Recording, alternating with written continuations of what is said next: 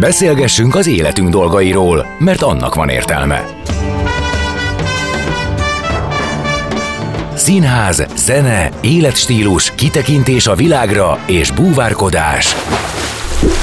A lélekben. Pont jókor. Fehér Mariannal a Rádiókafén.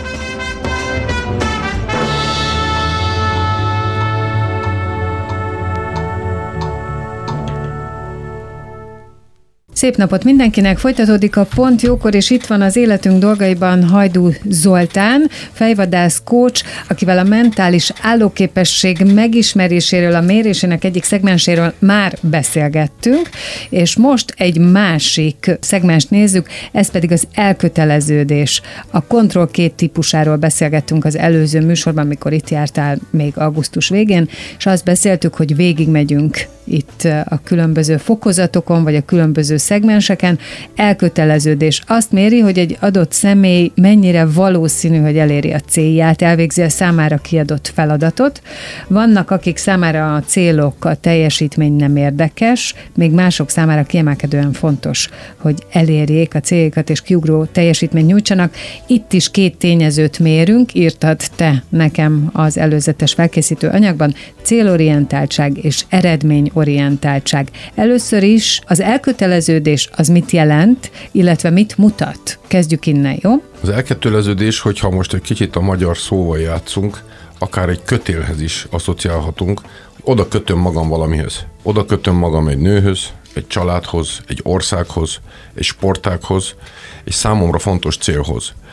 És a mai világunkban szerintem ez azért lesz egyre fontosabb, ugyanis a sok választási lehetőség, amit a média, amit a környezetünk egyszerűen felkínál, azt az illúziót kelti bennünk, hogy tartsunk fenn magunknak választási opciókat, és ne köteleződjünk el olyan mélyen. Figyelj csak meg a házasságokat. Én ezt menekülő egy, útvonalaknak hívnám. És ez egy látszat szabadságot ad. ad az embereknek. Na most aki ezt megérti, nekem is, majd elmondom a sztorit, 2010-ben értettem meg sajnos, és évtizedeket parazaroltam el azzal, hogy nyitva hagytam bizonyos lehetőségeket, de 2010-ben egy, egy idézet, egy Stravinsky idézet sokkolt, majd el fogom mondani, és hogyha ennek belemegyünk most a mentális állóképességnek két faktorába, ugye a célorientáltság, tehát hogy célokat tűzök ki magamnak. Célokat kitűzni könnyű, csak rosszul tűzük ki, azért könnyű és a második része pedig az eredményorientáltság. Mert legtöbben azt mondjuk, hogy ez akarok lenni, és akkor jönnek a szilveszteri maraságok, az ilyen fogadalmak, stb. stb. Holott, ha profin vennénk a célkitűzést, és ezt meg lehet tanulni, a neten is rengeteg anyag van, akkor megkerülhetetlen a smart ö, célkitűzési módszer. Tehát az azt jelenti, hogy specifikus, egy eleve egy, egy célkitűzés, mérhető, elérhető, számomra releváns, és időhöz kötött. Ez az öt lépés, ez mindenképpen be kell tartani. Amit látok cégeknél, sportolóknál, hogy nagyon gyakran az eredménycélt összetévesztik a teljesítménycéle. Tehát Európa bajnok akarok lenni. Uh-huh. Szuper, megkérdem, és most az vagy? Az útat kellene megterveznünk, csak általában benyögjük magunknak, hogy ez akarok lenni, az akarok lenni, holott ha azt mondanám, hogy ezt megcsinálom mondjuk nagy ritkán, hogy vizualizálom a távoli célt, de az aznap, tehát ahhoz, hogy én Európa bajnok legyek, mondjuk kettő év múlva, az nekem amit kell tennem ma milyen extra feladatokat kell bevállalnom, milyen komfortzónán kell magamat túlvinnem. Tehát ez lenne a magasról így megközelítve ez a történet, tehát hogy eleve a célkitűzés rosszul csinálja a legtöbb ember, kezdem magammal, én is nagyon rosszul csináltam, és a másik része ugye, hogy kitartok, tehát az eredményorientáció, az meg az elköteleződésnek a legfontosabb része. Mert ma minden a kitartásunk ellen szól túlsúvállaljuk a dolgokat, annyi fele kell figyelni, és megkerüljük azt az alapdolgot, amit annak idején még a, megtaláltam egy buddhista szöveget 500-ból, ami a figyelemnek az összpontosítására hív fel. Mizu no kokoro tudatállapotra. Vagyis olyan a tudatom, mint egy tükör. Mint egy víztükör. És ugye ahhoz, hogy ha most megnézzük, hogy most milyen a tudatunk, hát ha bevalljuk magunknak, legtöbbször nagyon hullámzik nagyon-nagyon szétfröcsköl mindenfele a tudatunk. Most ezért jó a meditáció, a sokat ö, ö, ö, emlegetett mindfulness, mert legalább 5-10 percre, ha le tudom lassítani a tudatomat, és nem engedem, hogy a mai világ bevonjon ebbe az egész meséjébe, akkor van esélyem, hogy az elköteleződésem fog fokozódni. Mert akkor ott át, át tudok élni olyan dolgokat, ami az ellen hat, hogy mindenfele figyeljek. Tulajdonképpen rengeteg konferencia. Mert szerinted a szétszórt figyelem az ellene van az elköteleződésnek? Abszolút. Aha, Abszolút. Mert ez azt jelenti, hogy nem tartom egy dolgon addig a fókuszt, amíg abba egyáltalán komolyabb döntéseket, elköteleződést hozok, vagy hogy érted ezt? Hát ezt úgy, ha gondold el, hogyha neked most felajánlanák azt, hogy te egyúttal tévés műsorvezető is lehetsz, rádiós műsorvezető is lehetsz, meg még tarthatsz rendezvényeken, és ezt mind a hármat fenntartanád magadnak, és nem Hát kötelező. rengeteg ilyen van, igen. Jó, de hogyha te elkötelezed magad, hogy, hogy te rádiós műsorvezetőbe Igen. eljutsz a topra, akkor te nem is nézel a tévés opciókra. Mert, mert, az, már, mert ezt elengedted. Vagy ha meg a tévé mellett kötelezted el, akkor meg elengeded a rádiót. Most csak ez jutott eszembe. Vagy olyan, mint hogyha egy sportoló két sportágat akarna egyszerre sikeresen csinálni. Azért a világtörténelemben nekem most az Erik Hayden jut eszembe, akinek sikerült ez gyors korcsolyába és a, a, a, a futásba meg, megcsinálni, de ez rég volt. Tehát nagyon kevesen tudnak két sportágban világszintű teljesítményt. És ezt az analógiát használjuk, miért gondolom én átlagemberként, hogy én két-három területen nagyot tudok alkotni, ha egyáltalán akarok alkotni. Aha, értem, tehát, hogy ez igen, megosztja a figyelmet, de egyébként nagyon sok ilyen van, hát mindenkinek 600 fele van a figyelme. Na de ez tőlünk függ. Mi, miért kell nekünk a médiának a, a most hú, nem a durva szó jutott eszembe, miért, ne, miért, ne, miért nem szűrjük a médiát? Ott van a, az egyik megosztón a Social Dilemma nevezetű film. Hát Azt, azt, azt azok a vezetők készítették, akik, Akik a Google-nél dolgoztak, vannak, így a, a Skype-nál Így dolgoztak, van, így a, a, a Facebooknál, stb. Mondhatom az összes platformot, és elegük lett. A gyerekeink zombikkel fognak válni, ha nem védjük meg a figyelmüket, és nem is, tudnak, nem is fognak tudni elköteleződni. Az az igazság, arra a filmre nekem nagyon sok barátom távozott a mm, social media felületeiről, a tudatosabbja, viszont az, hogy a gyerekeink mivé válnak, meg mitől kellene nekünk megvédeni, én mindig azt mondom, hogy figyelj, a gyerekeink azok azt csinálják bizonyos szempontból, amit mi. Tehát rengeteg, rengeteg felnőtt szövegel erről, és ezt én mindig elmondom, úgy szövegelsz erről, hogy közben kezedbe a telefon, és a gyerekedre nem nézel rá, mert pörgeted. Ezért igen, mint a, a, az mindenki tudja, hogy a gyerekeink az összes negatív tulajdonságunkat lemásolják, és a pozitívokat sokkal nehezebben. Miért egyébként? Azt, tud, azt tudni? Ez hosszúra menne.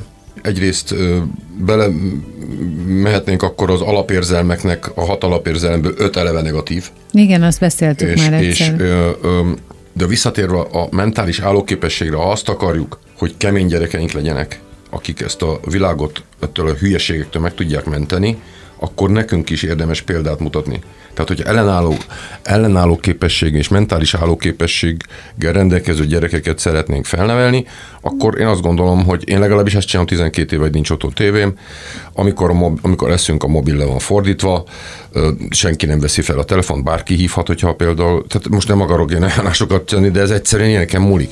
Tárgyalások mondjuk közben egy- nem nézem a... Ez az alap lenne, nagyon durva, hogy ez, erre kell magunkat Magyarul egy eszköz. Igen. Ez egy eszköz, átveszi a hatalmat. És most jön a mesterséges intelligencia, az még inkább át fogja venni. Tehát ugyanaz, a mesterséges intelligencia is lehet egy hasznos eszköz, vagy lehetünk megint a rabszolgái. És ez erre tulajdonképpen így az egyik példaképem jut eszembe a Joko Willink, aki az amerikai tengerészgyalogságban lehúzott 20 évet, és ő is tanácsadóként dolgozik, mint én, és ő, ő többször elmondja, hogy discipline equals freedom, tehát hogy a fegyelem, az elkötelezettség, érthetjük azt is, ott van a szabadság.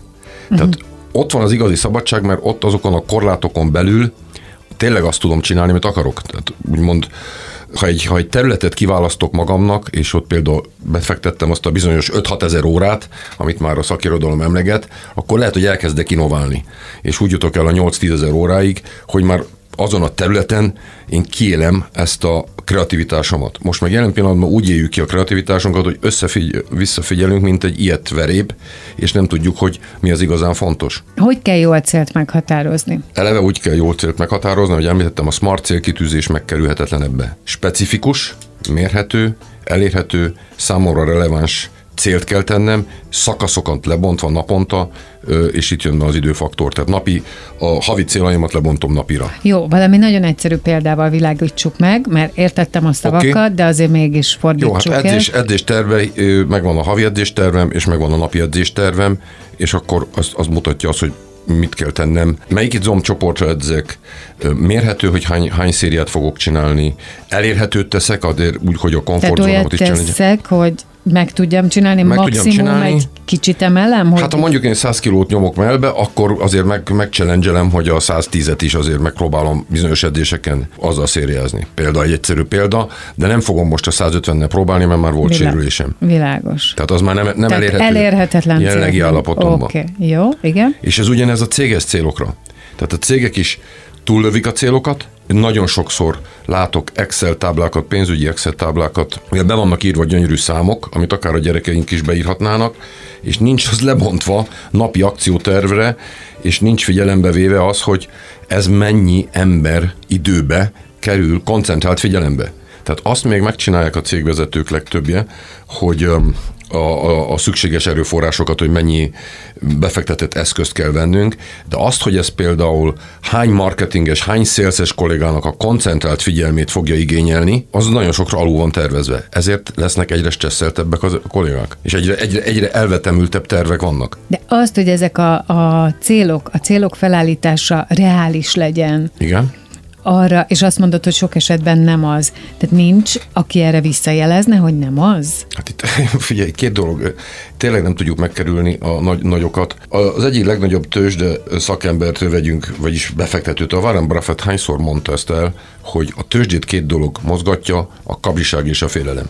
Ugyanezt elmondta André Kostolany is.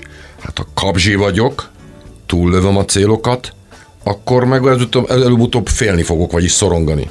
Ebbe a kettőbe lehet hülyeskedni. De hogyha ezt valahogy reálisan, mondjuk a sztoikusoktól egy kicsit tanulva, 2000 éve leírtak már mindent. Tulajdonképpen most éppen azon gondolkodok egy ilyen dolgozaton, hogy megnézni azt, hogy a pszichológia mit hozott az elmúlt 2000 év tudásához képest. Mindig azt mondták, hogy homo mensura, ugye? Úgy volt az idézet, hogy, az, hogy legyen egy mérték, emberi mérték kell, meg, megbomlott a mérték, és ez folyamatosan arra tartunk, hogy elveszítjük a mértéket. Ezért már a célkitűzéssel is probléma van. Hát igen, hát és már, a... hogyha itt probléma van, akkor onnantól mindennel probléma van, és azt nem értem, hogy hogy, hogy történik ez állandóan, és mindenki arról beszél, arra a veszélyre figyelmeztet, hogy igen, nem, nem oda fókuszálunk, ahova kell. Ez értendő mindenre, családi életre, munkára, környezetünkre, és tényleg semmi másról nem beszélünk, de saját magunknak csinálunk mindent, ami negatív saját magunknak. Azt gondolom, hogy mindazok számára, akik komolyan veszik azt, hogy nagyon érdemes a tudatunkkal foglalkozni, nagyon érdemes a mindfulness-t komolyan venni, Azoknak Be csomó lehetőségük van. De van őszintén a mindfulness-t és a jogát négy éve veszem komolyan. Holott annak idején a karatéedzőink annyit gyötörtek ezzel, nem vettem komolyan. Tehát mindegy, most én négy éve vettem komolyan, lehet, hogy valaki most az adástól kezdve veszi komolyan, ott van a Yale Egyetemnek a professzora Judson Brewer. Meg lehet nézni. Judson Brewer Magyarul is megjelent a könyve, most nem akarom mondani, ne legyen reklám. Tehát leírja teljesen az összes PET szkennerbe betették azoknak a pacienseknek úgymond a, a, a méréseit láthatjuk, akik például hat hónapja jogáznak. Hat hónap joga, vagy mindfulness már az agykérget erősíti a neokortext, és az amigdalát a kilengéseit csökkenti. Na most, amikor ott van előtted, ez tudományos evidencia. Tehát eddig még nem volt meg, ezt most meg lehet nézni, körülbelül 4-5 éves kutatások vannak a Judson Brewernek köszönhetően, hogy a mindfulness és a joga nagyon működik. És én azóta kezdtem én ezt komolyan venni, amikor ezeket a kutatásokat elolvastam, akkor eszembe jutottak a régi mesterek, akik hozták nekünk a 2000 éves bölcseleteket, hogy nyugodjál már le. Tehát nyugodjál már le, ne, ne csak verekedjünk, mármint a karate edzése. Tehát a legfontosabb a lenyugtatása az agynak, a szellemnek, a tudatnak. Igen. Így van, és hogyha megengedsz, van egy idézetem, ami egy picit, ugye Joko Willinket is emlegettem a, az amerikai tengerészgyalogos, de hogyha hallgatókat esetleg egy kicsit könnyebb műfaj érdekli, az Igor Stravinskynek 2010-ben a megvalósítás könyvben láttam egy olyan idézetét, amit azóta is hetente átnézek, mert hogy nagyon-nagyon elgondolkodhatott. Így szól az idézet. Szabadságom tehát abban áll, hogy az egyes feladataimhoz saját magam által hozzárendelt szűk keretein belül mozgok. Tovább megyek, mondja Stravinsky, szabadságom annál nagyobb és teljesebb, minél ö, szűkebbre szabom a mozgásteremet, és minél több akadályjal veszem körül magamat. És bármi, ami csökkenti a korlátokat, az csökkenti az erőt is, minél több korlátot állítunk tehát magunknak, annál inkább megszabadulunk azoktól az igényeinktől, amelyek megbégiózzák a lelkünket. Ezt Igor Stravinsky mondta, nem én, és ez talán idevág teljesen a mentális állóképesség tesztjeinkhez is, ugye, és hát aki ezt komolyan veszi, sok sikert kívánok, mert neki versenyelőnye lesz. Innen fogjuk folytatni a beszélgetést. Vendégemmel Hajdu Zoltán fejvadász kócsal, akivel a mentális állóképesség megismeréséről, a mérésének különböző szegmenseiről beszélgetünk egyébként adásról adásra, és most az elköteleződés a témánk, zenélünk és jövünk vissza.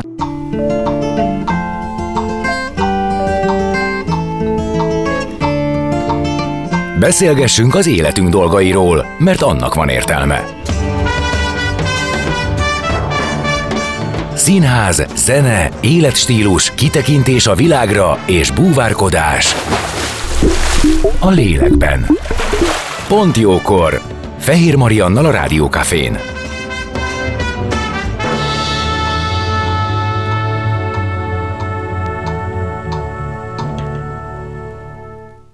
Már is folytatjuk a beszélgetést, vendégemmel Hajdu Zoltán fejvadász kócsal, a mentális állóképesség megismeréséről, a mérésének egyik szegmenséről beszélgetünk.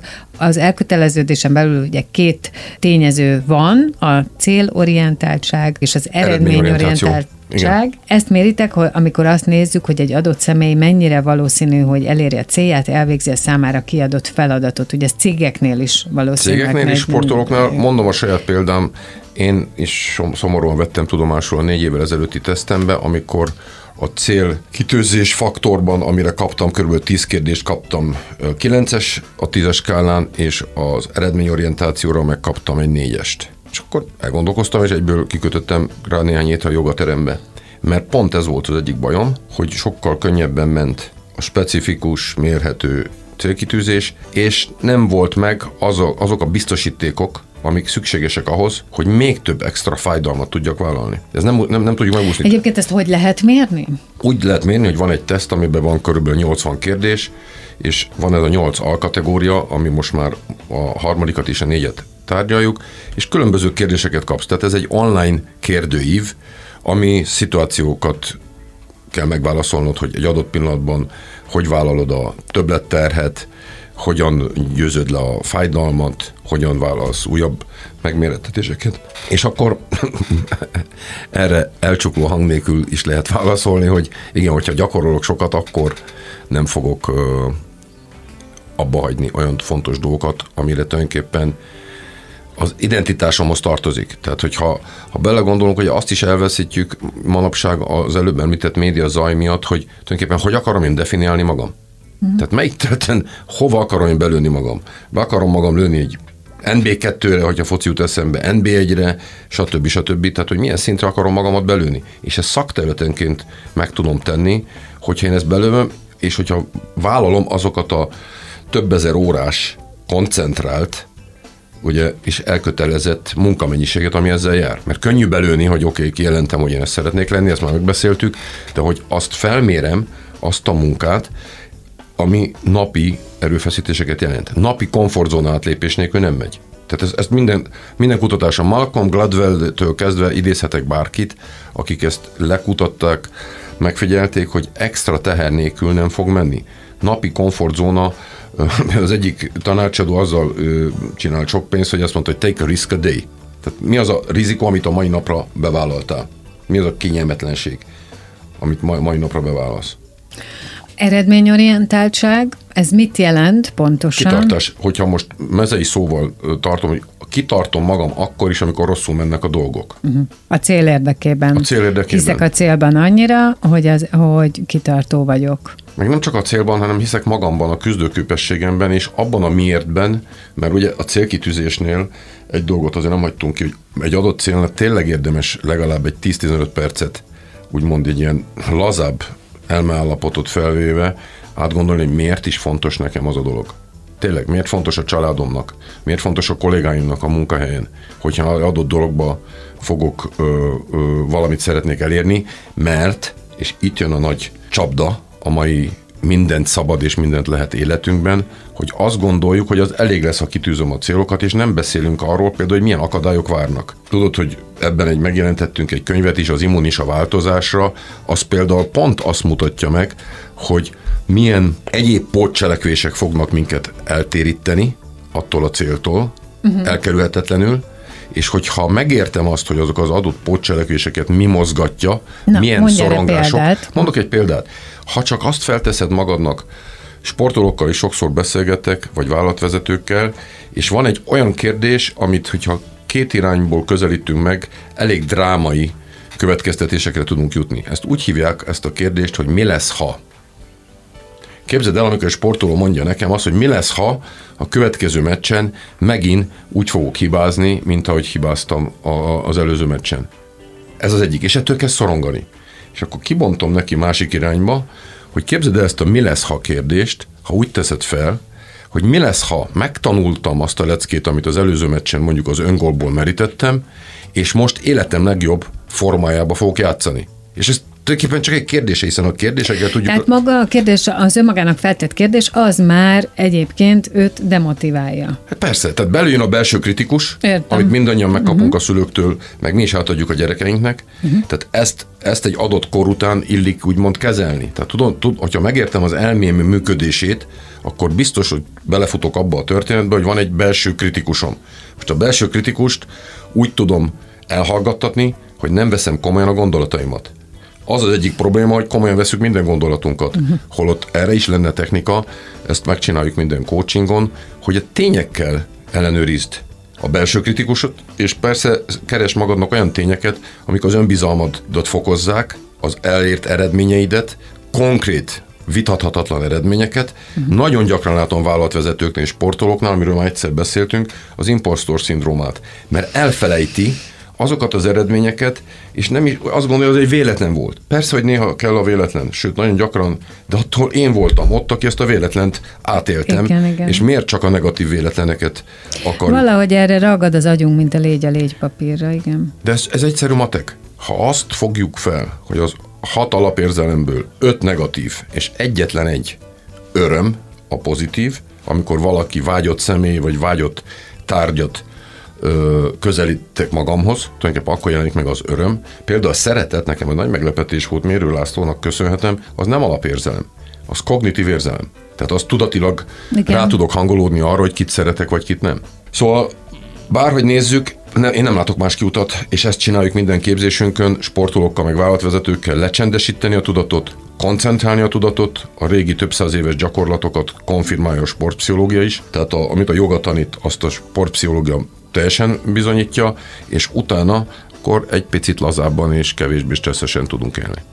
Nagyon köszönöm, hogy itt voltál, és hogy ma ezekről beszélgethettünk. Folytatni fogjuk. Az elköteleződésről volt szó, ugye mentális egészség szempontjából. És főleg állóképesség. És mentális állóképesség szempontjából az elköteleződés mérése, célorientáltság, eredményorientáltság, ezek voltak a hívószavak. Hajdú Zoltán fejvadász coach volt a vendégem, aki ebbe segített, és hát Magyarán akkor nyugi, ugye? Egy Így szóval. Van. És koncentráció. Nagyon köszi, hogy Köszönöm a kérdéseit. És most ezzel a pontjókor véget ért, megköszönöm a figyelmet, és elköszönök én is. Holnap tízkor jövök újra friss adással. Addig is maradjatok itt a Rádiókafén. Szép napot mindenkinek, sziasztok!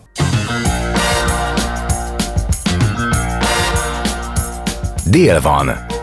Pont jókor. Azaz most ér véget Fehér Maria műsora. De minden hétköznap tízkor gyertek, a cipőt sem kell levennetek, csak ha akarjátok.